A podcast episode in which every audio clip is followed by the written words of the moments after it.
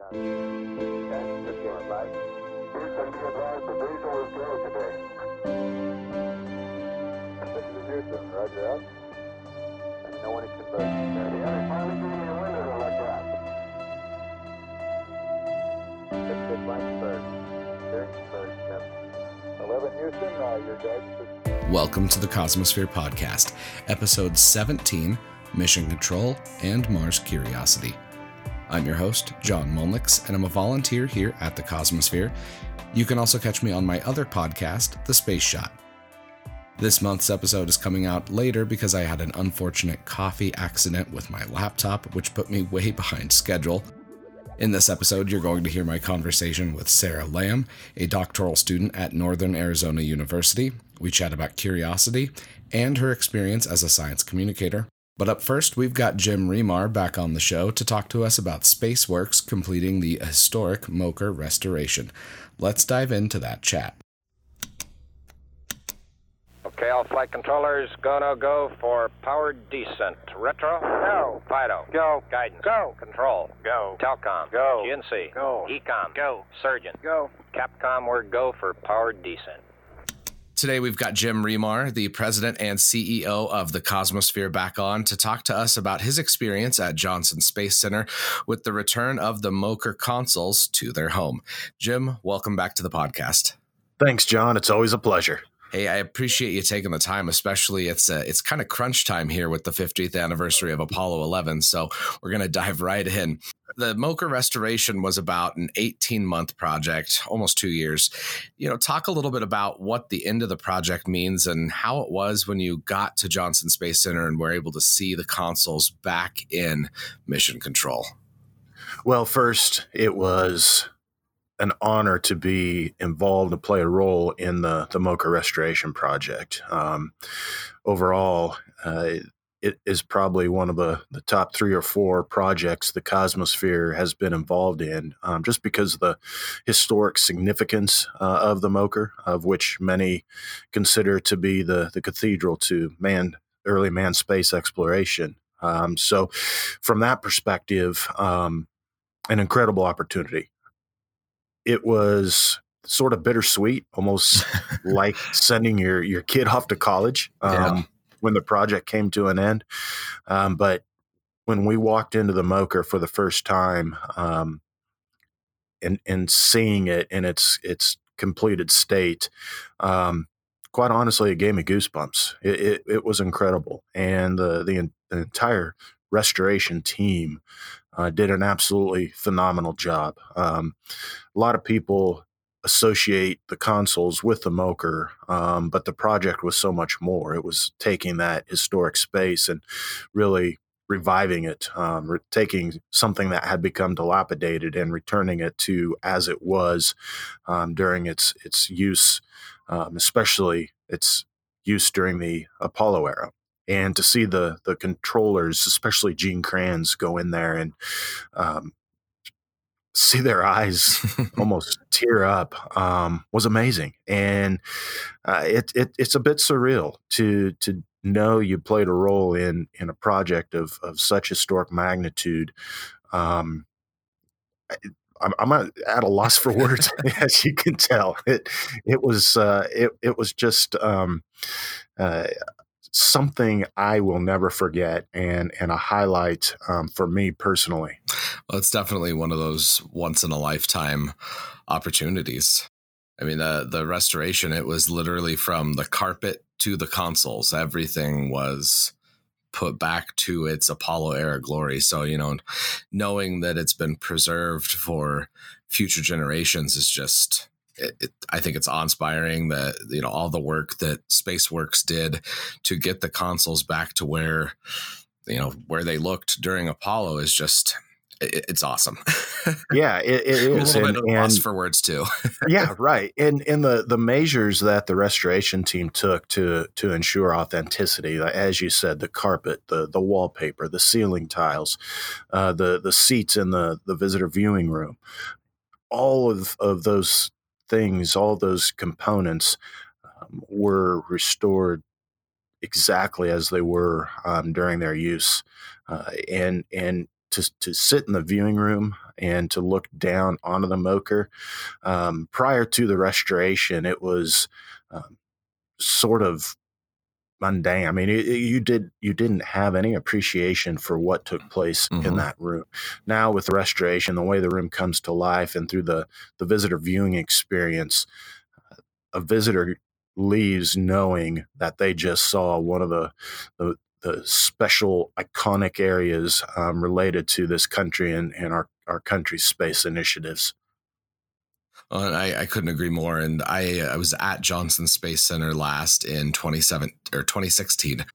Uh, before the restoration had taken place, and I saw the consoles in their previous state, and it is it's there's no comparison between the two. So I'm excited to get back to uh, JSC to see them in their finished state. Absolutely. so Jim, you know it, it is bittersweet. You, have sent the MOCR kids off to college, as it were. um, you know what's next? SpaceWorks isn't an empty nester, so yeah, there's, there's right. going to be stuff going on.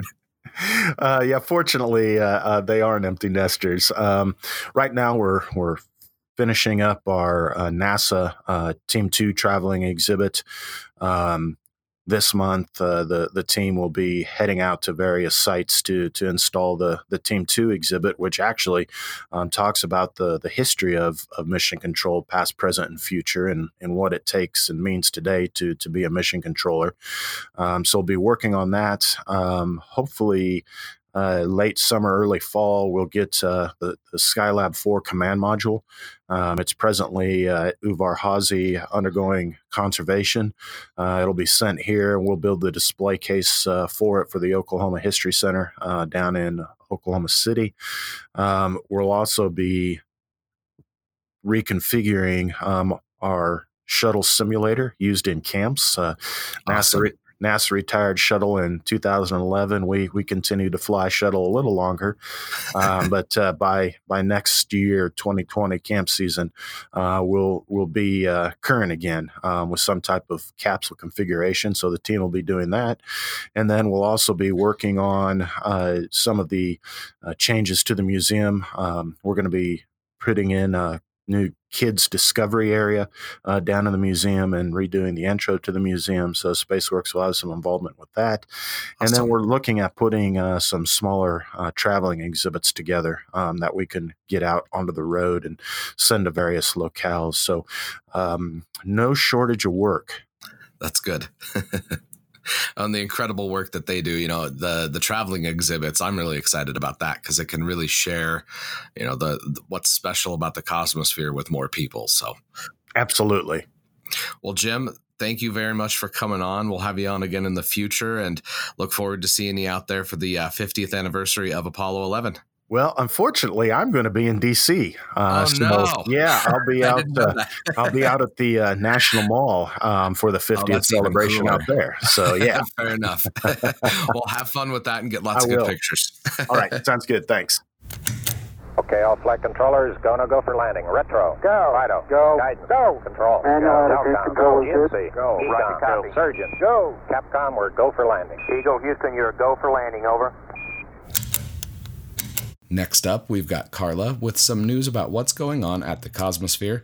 There's great family activities this summer as we approach the 50th anniversary of Apollo 11, so be sure to check out the show notes for links to everything we've spoken about today. We've got Carla back on the podcast to talk to us about what's going on in July here at the Cosmosphere. It's the 50th anniversary of Apollo 11, so naturally there is no shortage of events. Carla, what does the Cosmosphere have going on? Well, like you said, John, we have a whole lot to offer for uh, actually the rest of the summer, quite honestly, uh, but especially the week of the anniversary. So I might start there. Perfect. Fill you in on the things that are happening specifically to celebrate the anniversary. So we'll begin on Monday, July 15th with a presentation and um, film screening with author Rick Houston. So, Rick Houston is the co author of Go Flight The Unsung Heroes of Mission Control. And he's going to come in and do a book discussion at six o'clock in our planetarium um, about his writing of that book. And then he also was a producer and consultant for the documentary film called Mission Control The Unsung Heroes of Apollo. Um, so he'll talk about working on that film, and then we'll screen that film. And following all of that, he will uh, meet guests and sign books. And the tickets to that event are only $5 plus tax. They are on sale already. And uh, the best way to purchase those tickets in advance is to call our box office at 620 665 9312. Then on Tuesday, the 16th, we're going to participate in the um, U.S. Space and Rocket Center's Global Rocket Launch World Record Attempt. So from 10 to 2 o'clock in our lobby, we'll have paper stomp rockets for folks to build and then launch. And after they launch it, they'll re- just record their name and the number of rockets that they launched, and we will turn that in to help um, hopefully set a world record that day. Um, that, that, sounds like a lot of fun. It it should be. And if you go on to their website, you'll see that there are lots and lots of places participating in this. So I don't think that we'll have too much trouble reaching that record, but we're more than happy to help um, here at the Cosmosphere. So then later that night, at 6.30 we're going to have a presentation from a longtime volunteer of ours. His name is paul lytle and the name of this is called you are there. So Paul is going to take us back in time 50 years ago to the July 1969 as the US and quite honestly the world is watching the US launch itself into the record books. So um, Paul is going to be using historic footage, you know, the Walter Cronkite news piece, some of the launch footage. Um, it's going to be a really fantastic presentation. And for those of us that weren't necessarily alive to see it, it'll be a great way to feel like we were there. That sounds really cool too. I, I, love being able to watch the old historic uh, news footage from that time. It's just so incredible how many people literally stopped what they were doing and the, the entire world was watching. Absolutely. And I think you can kind of um, relate to this too, John. You know, for folks of a certain age, we don't have this national moment of pride where we um, are all watching the same thing. Yeah. Maybe until maybe just recently, the World Cup yeah. here this last weekend. uh, but you know, our our collective memories for the younger generation are things like 9-11 and it's it's not really a happy memory for us yeah. where we were all collectively watching something.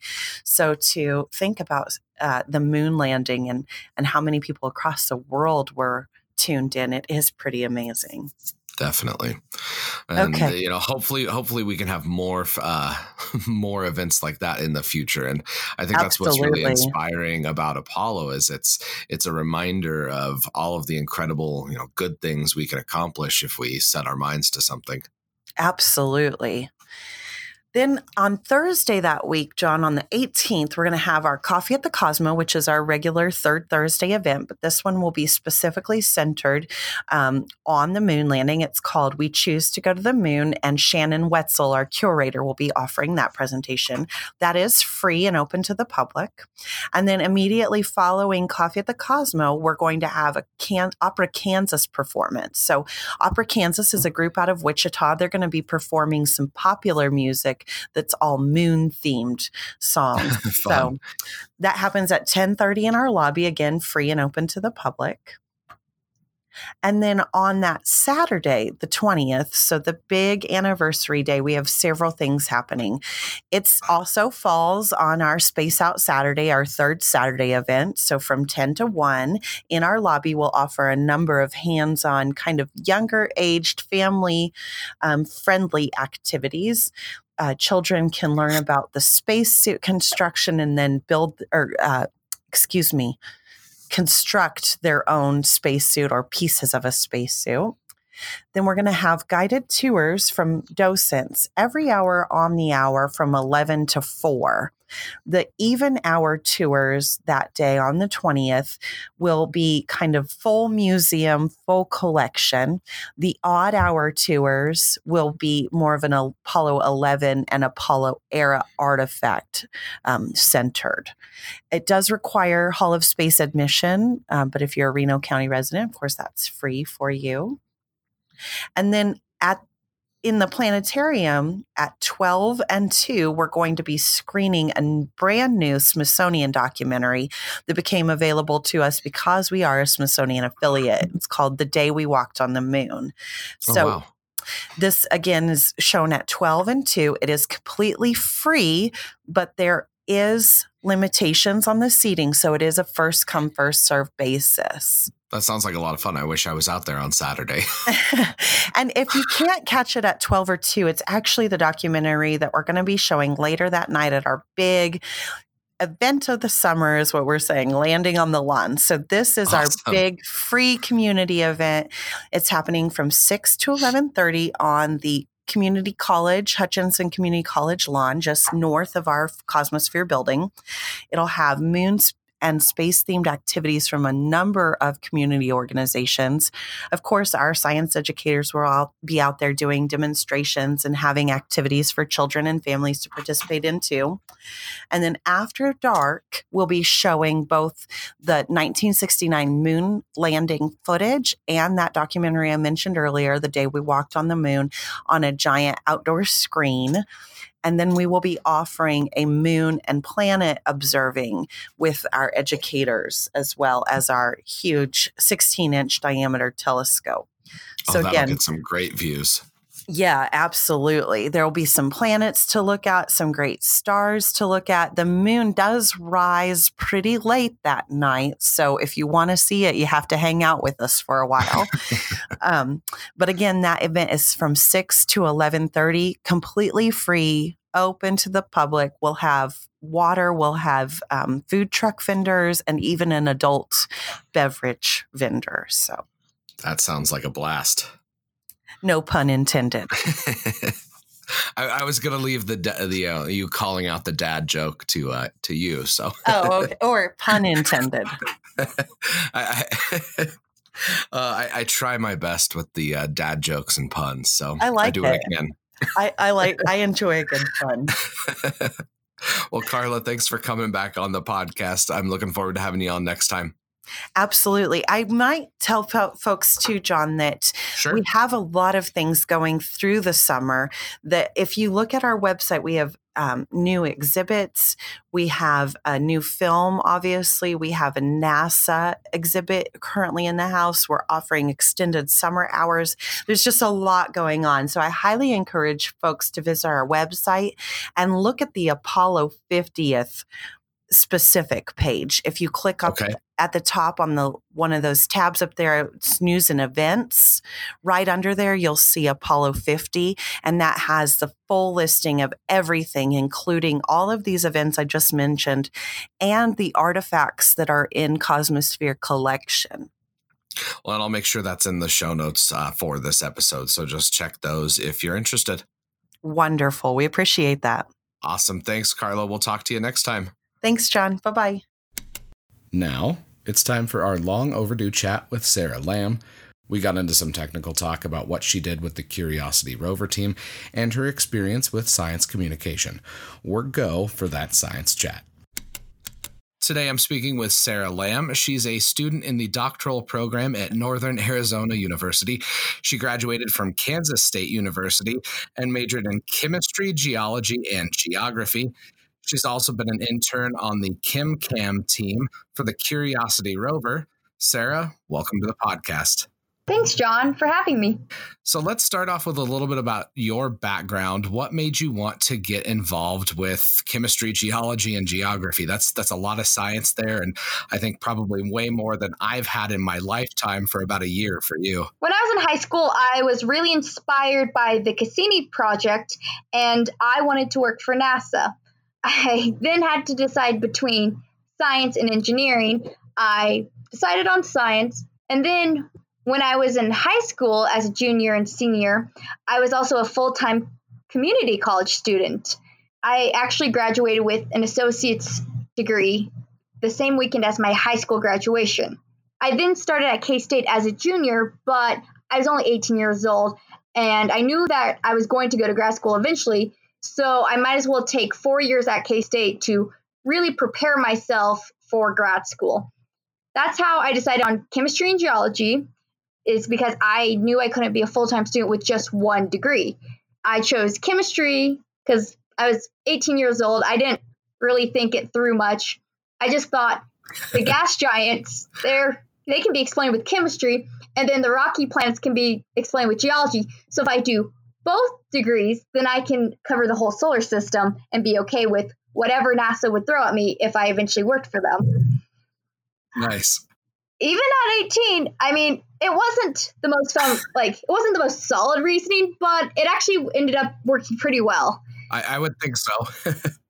and then after my first year, I realized that even with the two degrees, I still would have a hard time being a full time student. So I was just going to pick up a GIS certificate. So I started taking mapping classes. And eventually I realized if I just took a few more classes, I could get that third major.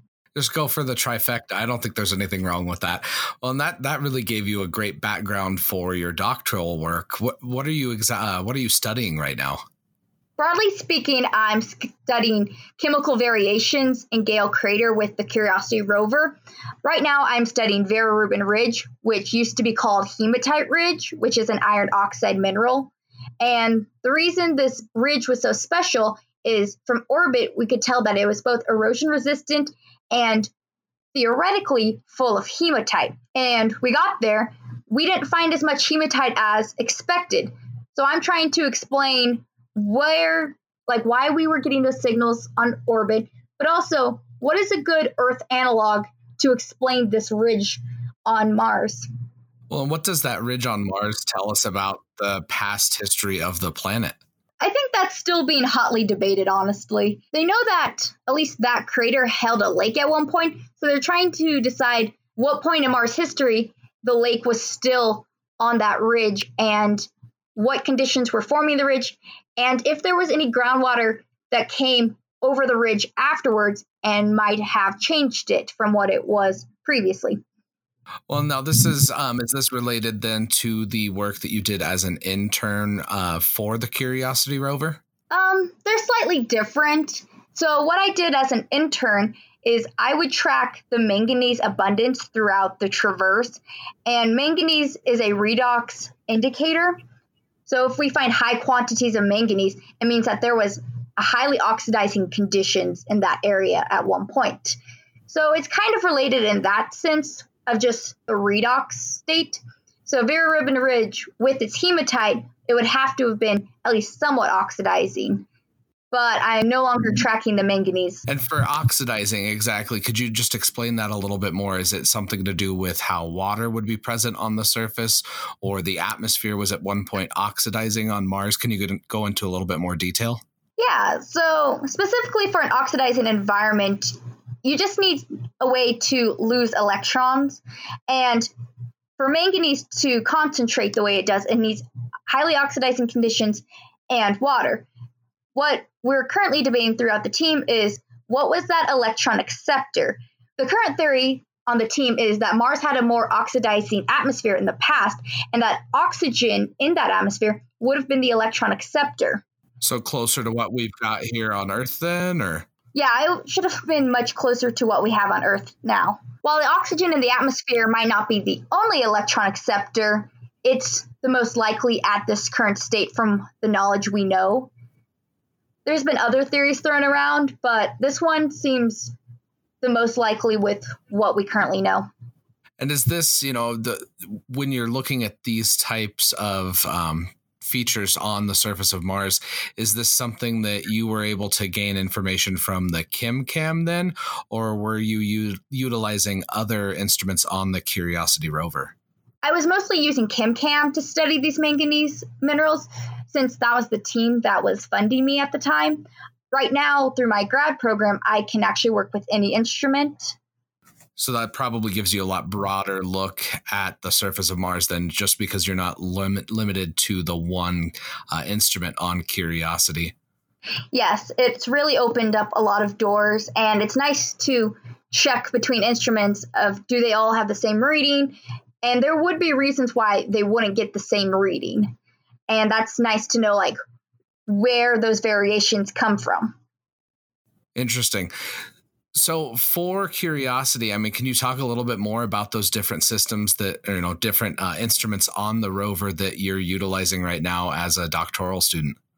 Um, yeah, so I'm using APXS, which is the alpha particle X-ray spectrometer, and that also looks at chemical composition like ChemCam. So I use that one to also check the environment. Uh, we use MAHLI, which is the hand lens on board. It's on the arm of Curiosity. I'm using that to look at textures of rocks. We're trying to see if certain textures have certain chemical signals or if it's just a plain rock. Um, we are also using Mastcam. Mastcam can do multispectral imaging too, which can help with some of the chemical or mineralogy. mineralogy. And then the last one that we are using is, or the last main one we are using is CheMin. CheMin is an X-ray diffraction, and it can t- also tell us mineralogy. That one we've only have about three drill holes in Vera Rubin Ridge, and that's not a lot of data to go off of, but it's what we have to just do. So drill holes. I know, uh, you know, the Curiosity rover does essentially have a laser on it. Um, talk a little bit about how Curiosity uses, or can you talk a little bit about how Curiosity uses uh, that laser to drill holes and then analyze, you know, what's inside those rocks? Yeah, ChemCam is a high-powered laser, and it will vaporize just little minuscule flecks off of a rock and just burn a hole in it. It's actually not a large spot size; it's only a few millimeters not even that. I think it's like less than one millimeter across. Once ChemCam vaporizes that rock, it turns into plasma, this very high energy. And as it's cooling down, it will release a light. That light can be picked up by our spectrometers, and we can tell what wavelengths are inside of that light. And that is how we tell the chemical composition of a rock. Well, it's like the same thing where when you know astronomers are looking at distant stars or exoplanets, they're able to use that spectrum or the you know the spectra um, to see what's in those atmospheres. So it's a similar process, uh, which is just in- interesting that all of these basic principles that you know you learn in school, you're still able to apply those whether you're on Mars or going you know to an exoplanet, which is really cool. What's something that's one of your favorite parts of the mission that you know might be overlooked by everybody else or that's just you know your personal favorite? So really early on in the mission before i was even on the team they found opal and i was really interested in that just because i can actually find opal here in western kansas. So that was really interesting to me. That really is cool.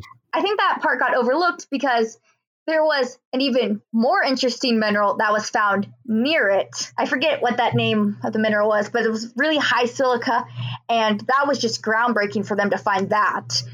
So I think the opal part mostly got overlooked, but that was the part that really that I really I think attached to just because I remember learning about these opals in western Kansas and I was determined to find them. And it took a few hours because we didn't actually know where we were going and we just stumbled upon like this old dirt road that was just a dead end and there was just opals everywhere on it Oh, that is cool. See, for me, I, I actually have a background in jewelry. I was a professional jeweler for 15 years almost, or I still am a professional jeweler. I do it on the side. Um, so, no, I, I, had no clue that Curiosity actually found opal on Mars. So, that is really cool. Yeah, I don't think it's like the opal you'll put in jewelry, but it's the other sure. type. Exactly. Yeah. No, I'm still. I mean, just it's interesting that it's on the surface of another planet. That's a, really cool. Yeah. So you know, Sarah, you, you're still. How many years do you have left then for school before you finish up with your doctorate? Um. Well, PhDs are slightly different than your bachelor's. It's harder to estimate. Sure. But anywhere between three and five years. Where Where do you hope to go after graduating? So I know this is a little atypical. Most people say they want to go into academia, but I actually really want to end up at a national lab. So either Jet Propulsion Lab or go back to Los Alamos National Lab. Those would be the top two I'm shooting for. But I think I'd be happy at pretty much any national lab. Well, and why a national lab versus like academia? Like what what's the difference? What you know, what makes it more appealing to you? Um, honestly, I don't really find enjoyment in teaching, which I know sounds very odd because I, I do like doing outreach, which is Sure. its own form of teaching. But I guess I don't want teaching to be like my main thing where you have to prepare three lectures a week for a full semester and then all the grading and all the like issues that come with having students. And I think I kind of like being pretty closed off and like I do my research and I go home because academia is definitely not a f- it's much more than just 40 hours a week. Yeah. Well, there's more demands just on teachers, like you were saying. It's just it's it takes time away from people, you know, wanting to do research, which is one of the benefits of all of the national laboratories that we have. Yeah, and that's what I mostly want to do is just do research. Well, and for the national labs too, there's so many innovations and different things that we've discovered, you know, that have come out of Los Alamos, that have come out of these different facilities. or Even the International Space Station is a national laboratory. So it, I think it's something that's really important for people to want to work on. Yeah.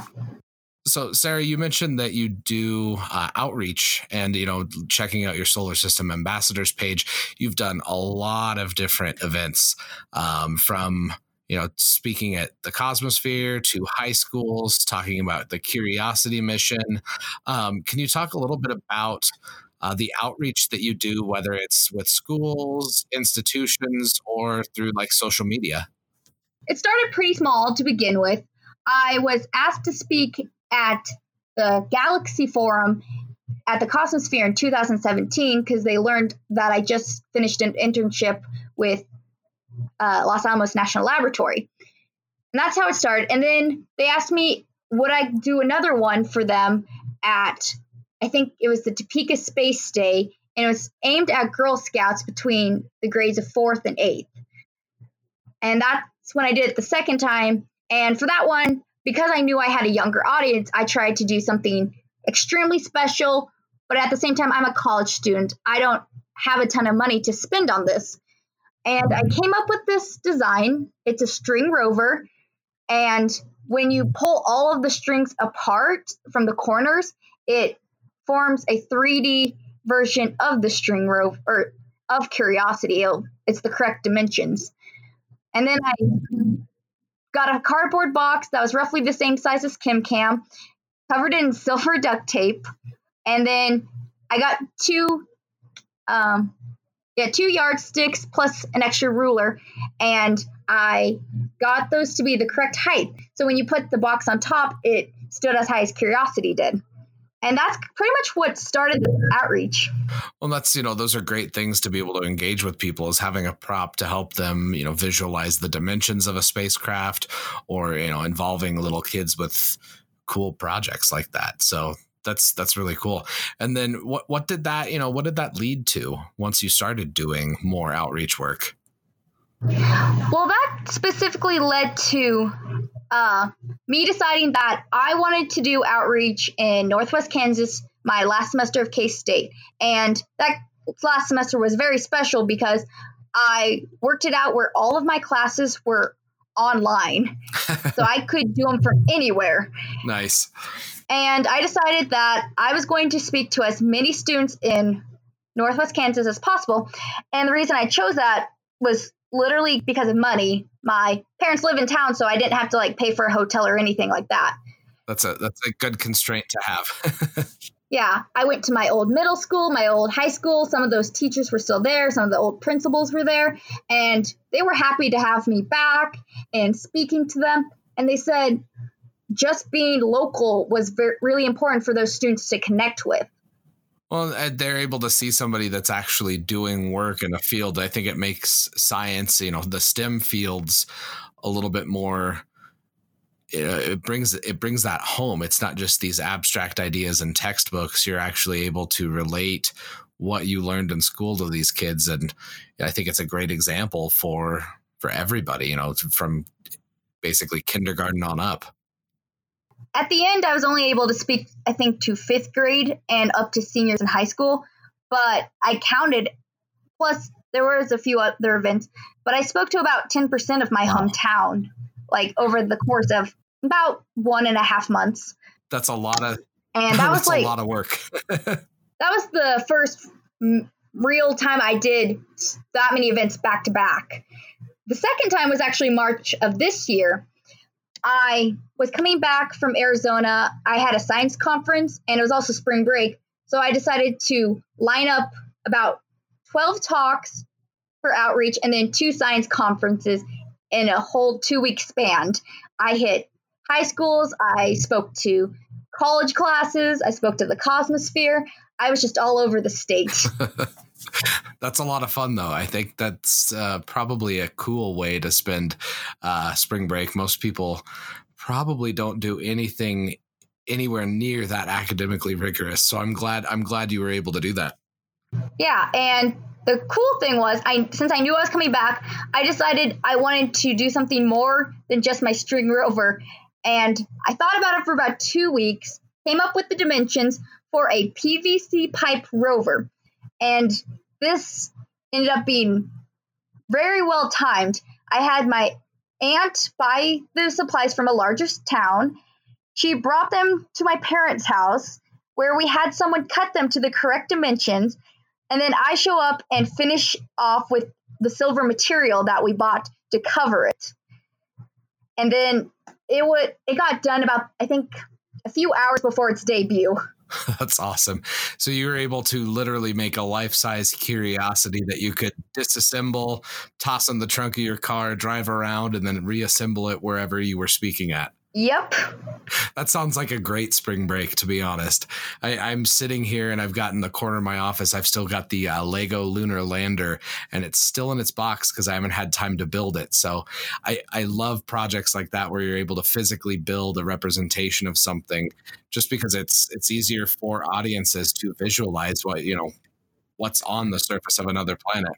Plus, it can then uh, sit up there or stand up next to me during the whole presentation. And then another thing that was new from the string rover is inside of the PVC pipes ChemCam, which again is just made out of cardboard. We cut a hole in the front part of it, and now if you pull the eye, I use quotes around that, but if you pull the eye of it, a 23 foot red ribbon comes out. So I can now demonstrate the length of how far ChemCam can actually shoot. So it can shoot up to 23 feet then? Uh, seven meters. Seven meters. Okay, yeah. I thought it was a little bit just more up close for that instrument. So that's cool to know that it's actually longer range. Yeah, it's a lot farther than people expect. So that's why we decided to go with this new idea of having the ribbon stored inside the box until I'm ready to like pull it out. Well, I mean, that's a. Uh, there's just so many things that you know you don't think about for that rover. Like I just always assumed that the laser was a, a couple inches away from whatever it was zapping. So the fact that you could go seven meters, you know, that 23, 20, 20 to 23 feet is just, I, I think that's really cool. Normally we shoot about, uh, I think our range is we have to shoot more than seven feet away from the rover. But yeah, if that's the case, then our range is roughly seven to 23 feet. As you're finishing up your doctoral degree, what's something that you know you hope to be able to communicate to the public and to students? I guess it kind of depends on the age of the student and where they're located at. For rural Kansas, I specifically want them to know that there are more jobs out there than what you see in your daily life and that you are just as capable as any other kid out there, even if they grew up next to a science museum. Um, mm-hmm. Specifically for girls, I want them to know that there are women out there right now doing exactly what I do, and sometimes even more impressive than what I do, and that they shouldn't be discouraged just because it's normally a male dominated field. Definitely. Well, and that's something that, you know, is great about social media is so many people are able to share the stories of what they're working on now. It's really opened up the the public's eyes to what the reality of the you know the STEM fields are nowadays. It's it's not just you know stuffy lab coats in you know college university or national labs. It's it's students that are out there making a difference. And it's you know it doesn't matter whether you're a woman or you're a man you're able to make these kind of contributions that push the boundaries of human knowledge. Yeah. And just as a general thing i always like to include si- slides at the very beginning that show this is me in high school that i graduated this is in college and then normally i'll include some like silly photos of me and be like, yes, I am a scientist, but I also have other hobbies, or I can be goofy and silly too. I'm specifically trying to stress the point of being a scientist doesn't make you boring. Anyone can be a scientist with whatever hobbies you have. Well, it's important to have those different aspects of your life. It makes you a little bit more well-rounded, and it I think it helps inform the work that you do in other areas of your life. So I think that's it's you know important to have those passions and those those hobbies. So you know, Sarah, we there's the summer is still very young, although here in Colorado it's very young, and we somehow managed to get a solstice snow. Um, tell you know tell the listeners where uh, they can find you online and also where they can find uh, you know or come see a program that you're uh, giving over this summer so you can follow me on twitter I am Sarah Lamm at Astro Lamm. Uh, Lamm is spelled L A M M. Or you, if you're looking for specific events, then you can f- follow me on Facebook. It is Sarah Lamm hyphen Solar System Ambassador. Cool. And I'll be sure to um, put links to both of those in the show notes. That way people can also click it um, if they're so inclined. Sarah, thank you so much for coming on the podcast. And, you know, I hope to be able to see you out at the Cosmosphere sometime. Yeah, thanks for having me. Thanks for listening to the Cosmosphere podcast. Make sure you share and subscribe to the show. We'd love if you would leave a review on iTunes. They're crucial to the success of podcasts, so we'd appreciate it if you could take just a minute to leave a rating or review in Apple Podcasts. For the Cosmosphere, I'm John Molnix.